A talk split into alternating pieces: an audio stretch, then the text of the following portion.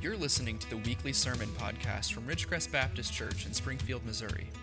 To connect with us or learn more, visit us online at ridgecrestbaptist.org. We're in Philippians chapter 2. If you would like to turn in your copy of Scripture, in fact, will you stand with me as we stand on the solid rock of God's Word? And, and I'm going to cover verses 1 through 4 today. But these verses are a prelude, they are the opening words to what I believe is one of the most beautiful expressions of the glory of the risen Christ that we'll talk about next week in verses 5 through 10. But here's the deal before we can really appreciate the glory of Christ in Philippians 2 5 through 10, we need to have a proper perspective. We need to have the correct vantage point from which to see Jesus best. And so that's what I want us to do. It's not just have a perspective on life, but our purpose this morning is to get the proper vision of Jesus. And let me just begin by saying this no matter how long you've been walking with Jesus, you can always stand to have a clearer focus of Jesus. You need to know him more. You need to see more of who he is and all the beautiful things that he provides for you. These four verses will help us in that endeavor. So Paul says, So if there is any encouragement in Christ, any comfort from love, any participation in the Spirit, any affection and sympathy, complete my joy by being of the same mind, having the same love, being in full accord, and of one mind. Do nothing from selfish ambition or conceit, but in humility count others more significant than yourselves. In verse 4, let each of you look not only to his own interests, but also to the interests of others. And what I want to show you in these verses, I want to show you how you have incredible strength in Christ that can then help us to be united as one in what I'm going to call Christian sameness. And then finally, we're going to see how that leads to Christian selflessness. And that's when we will have the very best vision of Jesus, when we have died to ourselves and we are living fully in Christ. Let's pray. Lord, we pray that our perspective will be changed radically today, that you will help us to see that you are the centerpiece of our existence and our all in all. Speak to our hearts this morning, Jesus, and I pray you will change hearts in this room. We all need our hearts changed and conformed to your image. Please, Lord, please, Spirit, move. And we pray this in Jesus' name. Amen. You may be seated. A few years ago, my wife and I uh, were in Italy, and um, as many of you know, I've been working in Italy uh, with church planting for several years, and finally got around to, to go see Da Vinci's Last Supper. And I want to show you a picture, a very familiar picture. You guys all, all know this. It's so, it's so interesting that one of the greatest world masterpieces, somebody decided after it was made, let's put a door there. And you can see there at the bottom, they cut off Jesus' feet on the bottom of the picture. It's just like, what in the world were they thinking? Um, this picture is about 60% left. 40% of it have gone, uh, have just kind of uh, deteriorated and gone away over time. But as you look at the picture, I want you to see this familiar picture. And there's something going on here that, that your eye is drawn to.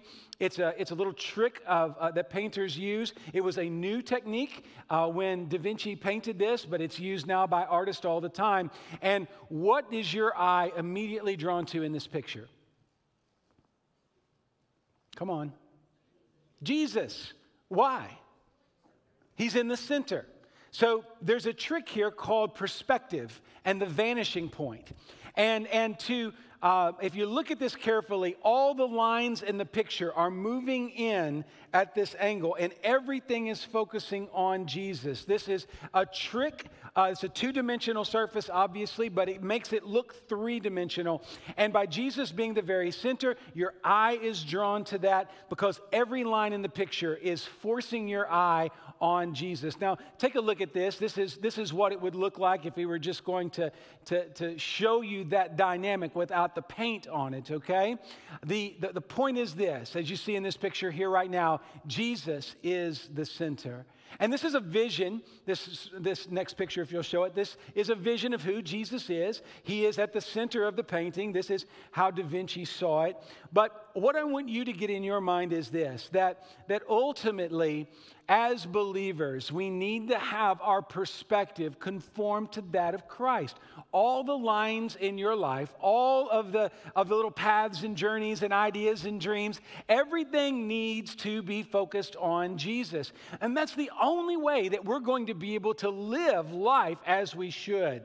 Now, today, what I want you to realize is, is that uh, Paul is telling us something in these four verses. Again, before he talks about Jesus and the majesty, the King of kings and Lord of lords, he wants us to have the best view of Jesus. So, how do you get the best view of Jesus? The person praying to Jesus on bended knee has the clearest view, the most high definition perspective of Jesus. So here's what's interesting. In my view, if I were to think about these first four verses, this is what's happening.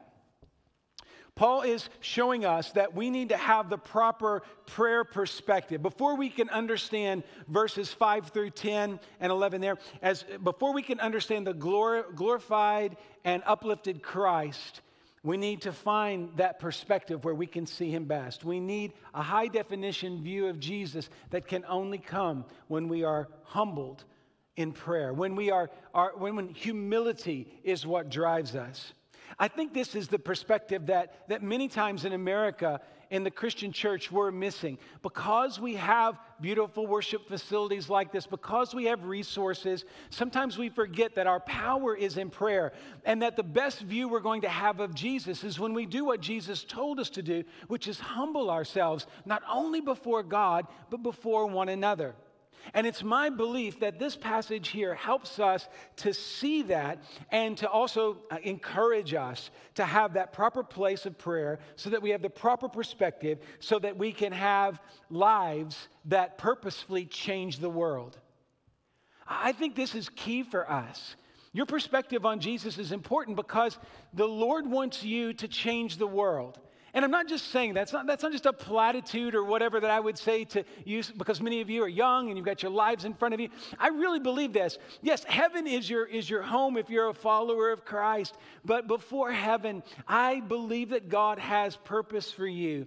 And I want you to see Jesus more clearly today because if you see him more clearly and understand him more fully, then your service to Jesus will be great. That you will have a life that matters, that you are going to make a big difference in the lives of others. And so let me encourage you in this way. Let's begin by talking about you.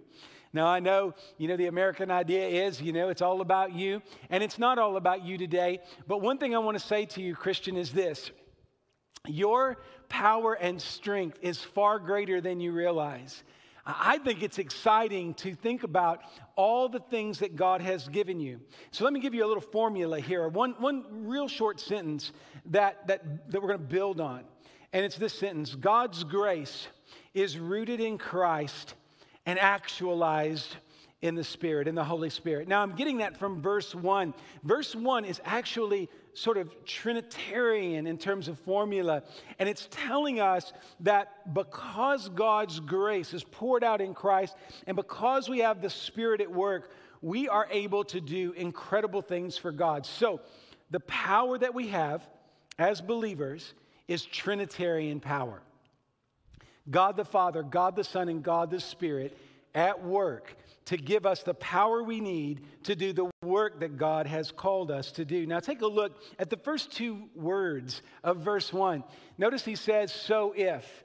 Now, usually when you use those two words together, you're insinuating that maybe it's not true, that maybe it wouldn't happen. But that's not what's going on here. Paul is actually saying to us, Hey, guys, you have encouragement in Christ. That's the first thing. Secondly, you have comfort from love. Third, participation in the Spirit. And finally, an affection and sympathy. And I want to talk about that, those four different things, because those are your strengths. You have these strengths in Jesus. Now let's rewind the tape just a little bit. Last week we talked about in the last few verses of chapter one, Paul is getting real with us in terms of the challenges we're going to face in this world. If you look back at verses 29 and 30 with me, it says, For it has been granted to you for the sake of Christ, you should not only believe in him, but also suffer for his sake.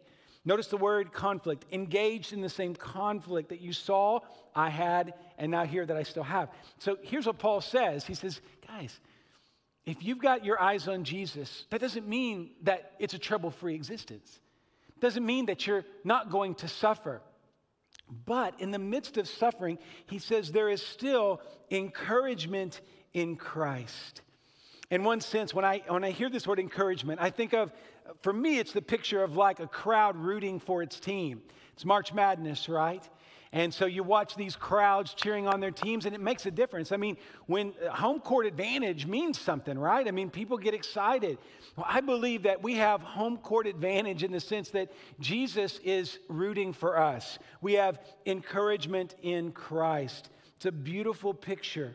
He is here to console us when we are sad, when we've lost, when we need encouragement, when we feel weak.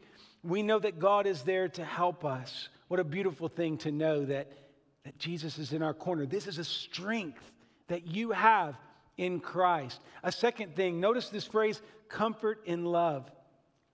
Comfort. Now, this word, some have said, paints the picture of a person sitting next to a warm fireplace after having been out in the cold all day long. F.B. Meyer said that. Um, I see this word, this idea, this phrase, comfort in love. I just see it as that, that happy place that we have where we are able to refresh and restore. It's the safe place where we can have Sabbath. So here's the deal if you are in Christ, I want you to know that you can experience comfort in love. I think this is a major deal for us today. Many of you love Jesus and are, are wanting to serve him, but one of the things we're not doing well, church, is we're not resting in Him. And, and we're not finding that safe place. Many of us are not growing closer to Jesus because the pace is frenetic. We're, we're going so fast that we're not enjoying Sabbath, but a strength that Paul mentions. And he wants you to know if you're going to have a good perspective on Jesus, you need to experience his comfort and love. Let me just ask you when was the last time you took comfort in the love that flows from the cross of Christ? When was the last time that you thought about the cross and realized that that has freed you from the curse of sin and death? And there's comfort there. There's, there's something warming to our souls, and it's something that we need. This is the strength you have. Not only are you encouraged in Christ, but you're comforted in His love. And thirdly, he speaks of participation in the Spirit.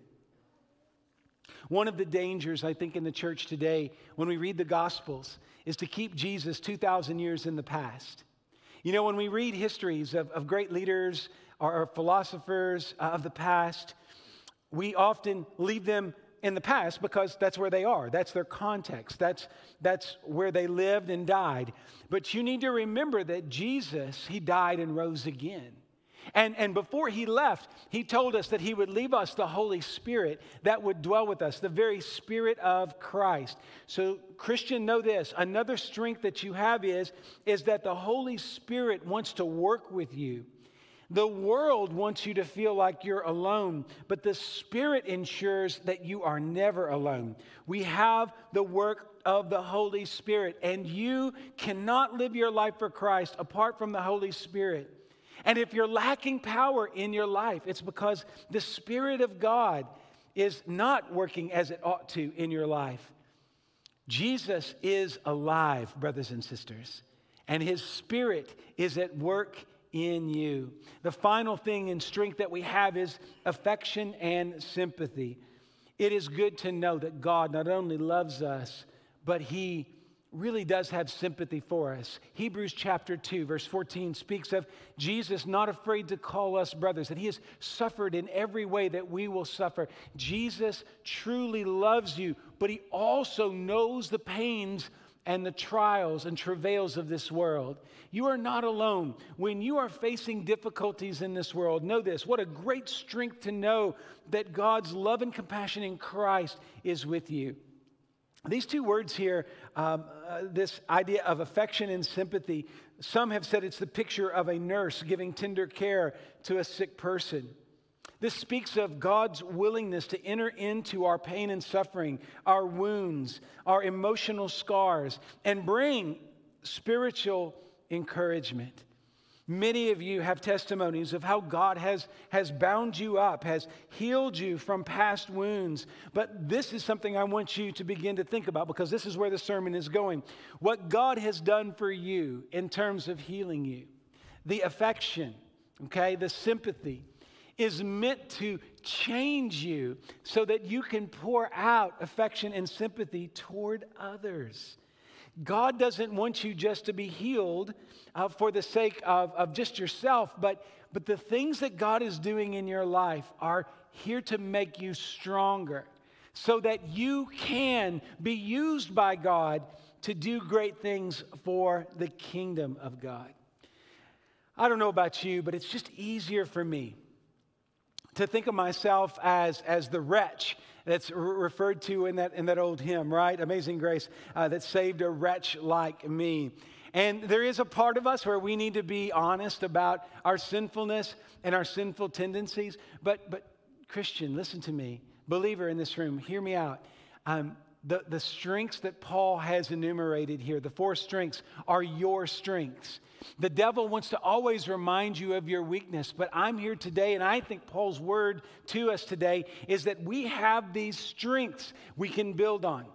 And when we are strong in Christ, and this is where Uh, we're going to take a turn here, an unexpected turn in the journey together. When we understand our strengths in Christ, it doesn't give us the ability to rise above other Christians, it gives us the ability to join with other Christians.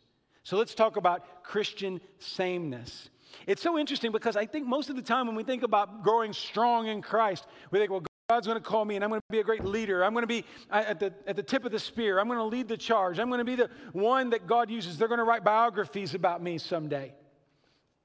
But that's not the goal. The goal is not to stand out from the pack. The goal is, is to take the strengths that Christ has given us and stand together for Jesus. This is where the church is different than the world. And, and this is one of many ways. But you know, it's interesting. The world, and especially our culture, sort of teaches uniqueness and teaches us that we all need to kind of find our personality. And I think this is funny because, like, we're all trying to find our personality, but all of our cars look alike. And like if you're in a certain socioeconomic class, you're wearing the same kind of jeans and the same kind of shoes. And it's so funny. In our, we say, oh, I'm, I'm going to be me. I'm going to be an individual. And all we end up doing is being like everybody else. So what's interesting is this sameness and that conformity. We're actually driven more as human beings toward conformity. We just think we're being individuals. Now, why are we built that way? I think we're built that way because God wants us to see that we are not stronger as individuals. We are stronger when we are together in Christ.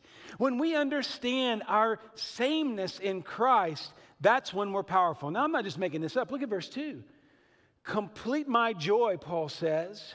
Complete it, make it full, make it perfect by being of the same mind, having the same love and being in full accord and of one mind. Notice all the sameness. Notice all the conformity. Now, again, the culture is always telling us that we need to not conform, but Jesus is telling us here, I think Paul is saying very clearly that when we are strong in Jesus, when we have verses, verse one's strengths, that's when we can have verse two's sameness, unity of purpose, togetherness in the gospel. This is why we're driven to conform. Now, one author puts it this way the world often misses the fact that our identity is informed by outside stimuli and not inward drive. This, this is interesting to me. Our identity, we're always like developing identity from outside stimuli. Well, ultimately, Paul's word, his phrase in Philippians is to be in Christ. So, in this sense, before we become Christians, we need to realize that, that it is in Christ. He is the outward stimuli. If you have Him in your heart, of course, then He's a part of who you are. But your identity needs to be shaped and formed by what we see in the Gospels, what we know to be true in God's Word. This is a powerful idea, and it's necessary for the church. When we get into verses 5 and following, we're going to learn that we need to have the mind of Christ. Well, again, verses 1 through 4 are aiming us towards that mind of Christ. And how we do that is we surrender our hearts to Jesus and we say, It's not about me, it's not about me getting what I want, it's about being in Christ. Now, I showed you some art a minute ago. I showed you uh, Da Vinci's famous painting. Let me show you a less famous Italian painting. It's Venetian. And it is absolutely, it's a little hard to see because it's busy, isn't it? Now, if I were to ask you what's the focus of this painting, would you have any idea? You see a bridge there? That's the Rialto Bridge back when it was wooden and not marble. Uh, you see all these people down here. You see the boats in the canal. Here's what's interesting about this painting this is a classic, typical Venetian work of art. And here's why it does not have a center. In fact, the main subject is a miracle that supposedly took place with a relic. And the action, the actual action of this painting is up there in the left hand top corner. You see where there's like a balcony up there? That's where the miracle is taking place. But unless someone points that out to you, you would never know. The center is really not in the center. Now, the Venetians had a reason for doing this. They believed very much that individuality would cause their city to crumble. They believed if one person had too much power, um, that that one person would ruin the state. So, in the Venetian worldview, everybody played their part. So, if you look at a typical Venetian painting, it's busy and you see a lot of people and you see all walks of life because that's the image that they were trying to express. That it's not about one person standing above the rest, it's all of us standing together. That's a pretty good lesson. Now, Christ is not the center like in the Da Vinci. That, that's a powerful image. But in this image, what we see is, is that nobody needs to stand out. That the power of the miracle, the power of God, can take place in the midst of all of the madness and confusion. When I was in Poland, Nikolai, the word that he kept saying in English, as all these kids are running around, he would look at me and he'd go, smile, big smile on his face. He'd go, crazy. Crazy. And if you've ever been uh, at Children's Path and around all those kids and all of the, the fun and the energy, it's crazy. It's crazy. I don't know the Ukrainian word for crazy yet, but whatever it is, it's crazy, okay? And so, in, in this painting, what we see is, I believe, a picture of what God is trying to do. He's saying, all of us have a strength, we all have a place, but ultimately, nobody needs to rise up above another. We need to have a sameness. We need to make sure that we're unified. Unity makes church sweet and ministry powerful. And let me say this it is not boring to conform to the mind of Christ. You are never going to have a boring life if you conform to the way of Christ. I believe Paul is saying in verse 2 get your act together. You have these strengths in Jesus. Now join together. Get rid of your agendas, your individual agendas, and find out what God wants. Now listen, God has an agenda for Ridgecrest. And Second Baptist down the road or Crossway on the north side of town, they are a church, and God has glorious gospel centered agendas for them too. We celebrate each church and what God is doing in them, but we need to embrace the agenda, the plan, the vision, the dream that God has for Ridgecrest. And we're only able to do that when we have sameness, when we have unity of purpose, when we say, God has put us here on this earth to make a difference for his kingdom in this way. We must make sure that our will is the will of Jesus. One of the saddest things I've witnessed over the years is when a person loses the idea that we are a part of the body and they begin to think that their individual will is the will of God or the will of the church. I can remember many times as a young pastor, someone would say, Well, you know, the church believes this. Well, I was younger, I didn't know any better, but later on I found out that wasn't what the church believed. That's what that guy believed. And he or she sometimes uh, honestly believed that what they thought was the will of God's people and even the will of God. Now, one of the ways that happens where we get off the mark is when we are not humbling ourselves together and when we are not praying together. The only way to avoid putting self in the center instead of Jesus is, is when we're not listening to one another, not praying together, not allowing Christ as the singular focus. When we have Christ in our vision, then we realize that everything around us begins to not fade away, but, but, but kind of join together. We're not noticing the differences anymore. When we have our eyes on Jesus, we're not so worried about somebody thinking a little different than we do or believing a little different as it relates to a ministry or an idea. Now, doctrinally, we want to not allow there to be a lot of, uh, of, of uh, differences. We have to be together in that way, but so many times that's not where people are disagreeing. They're just disagreeing on preferences. When you're disagreeing on preferences, it's because Jesus isn't in clear focus. When Jesus is in clear focus in the church, then, then we're able to be same in one accord together. And this brings us to the main point of the sermon, which is if we have the strengths of Jesus uh, operative in our hearts, and then we're able to say, the strengths we have, we join together in sameness and in unity. It is then that we can be selfless. Now, this is what prepares us for the image of Christ that Paul gives us in verses 5 through 11. Now, listen to what, let me just read some of these verses to you. Have this mind, verse 5, among yourselves, which is yours in Christ Jesus, who, though he was in the form of God, did not count equality with God a thing to be grasped, but emptied himself by taking the form of a servant, being born in the likeness of men, and being found in human form, he humbled himself by becoming obedient to the point of death, even death on a cross. Now, friends, that is the ultimate example of selflessness. And look at verses 3 and 4. Do nothing from selfish ambition or conceit. Look at the text with me.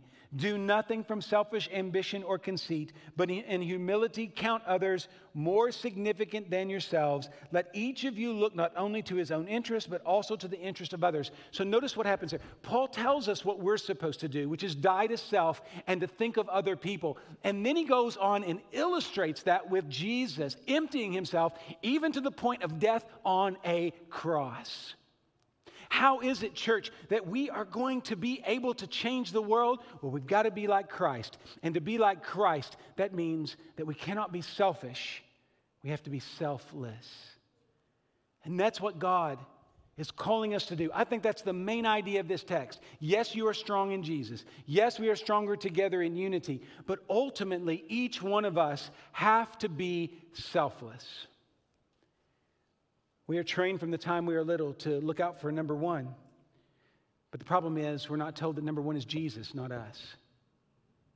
Look out for number one, yes, but as Da Vinci's painting showed us, Jesus is the vanishing point. He's the center perspective. He's everything. And too many of us, we've put ourselves in that middle position. And that's why our lives are out of balance. Let me give you four ideas here that could help us move towards selflessness in Christ. One, we can only be strong and unified when we are humble like Christ. We need humility in the world today. The church needs people who are humble before the Lord, on their knees in prayer. Secondly, we will be most Christ like when we find the best in others and the worst things in ourselves. I love this quote by F.B. Meyer. I think he's right on. I think our default position is to think that we are good and others are bad, but I think that the Christ centered way is to assume that our hearts are wicked and to give other people the benefit of the doubt. You know, I believe that when we're honest about our sinful condition, this is not so hard to do. I think it's, it's an honest way to live, and it opens our ears to hear what other people have to say to hear a word from the Lord, to hear God at work in other people.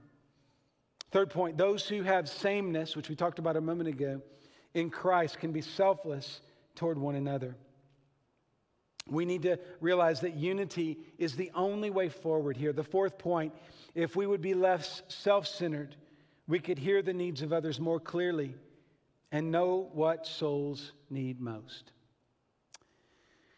This fourth point I've thought a lot about today because when we talk to people so often, we're more concerned about answering their question and sounding like we know what we're talking about more so than really listening to them.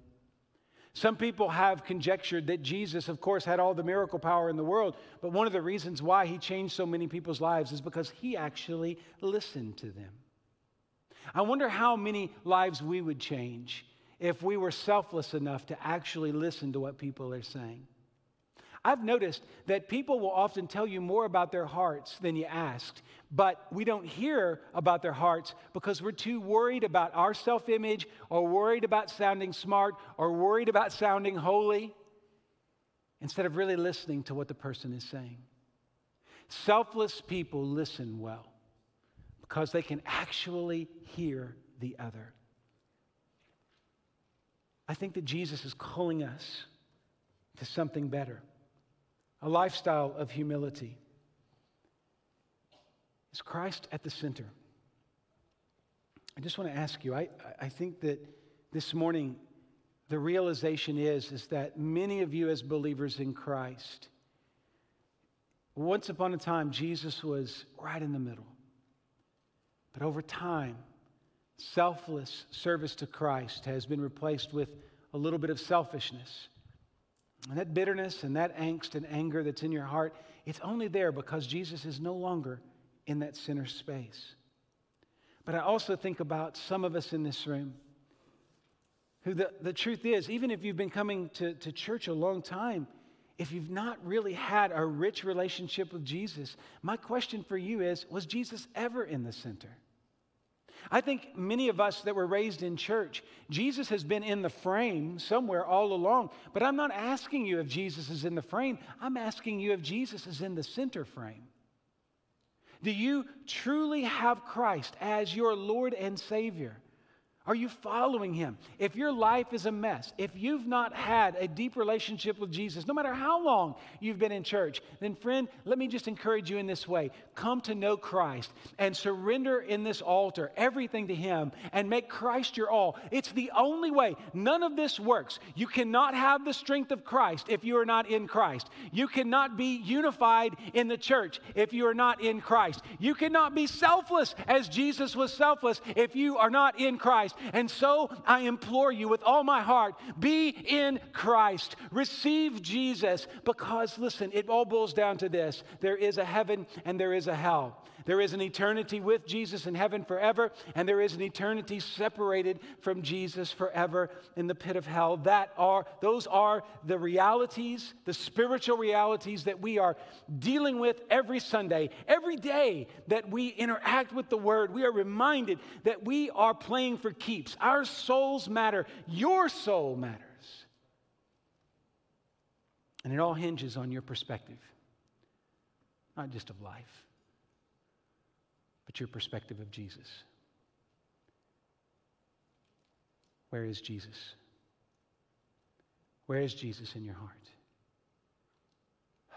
If he's not in the center, please come. Thanks for listening. For additional resources, to learn more about us, or get connected, visit ridgecrestbaptist.org.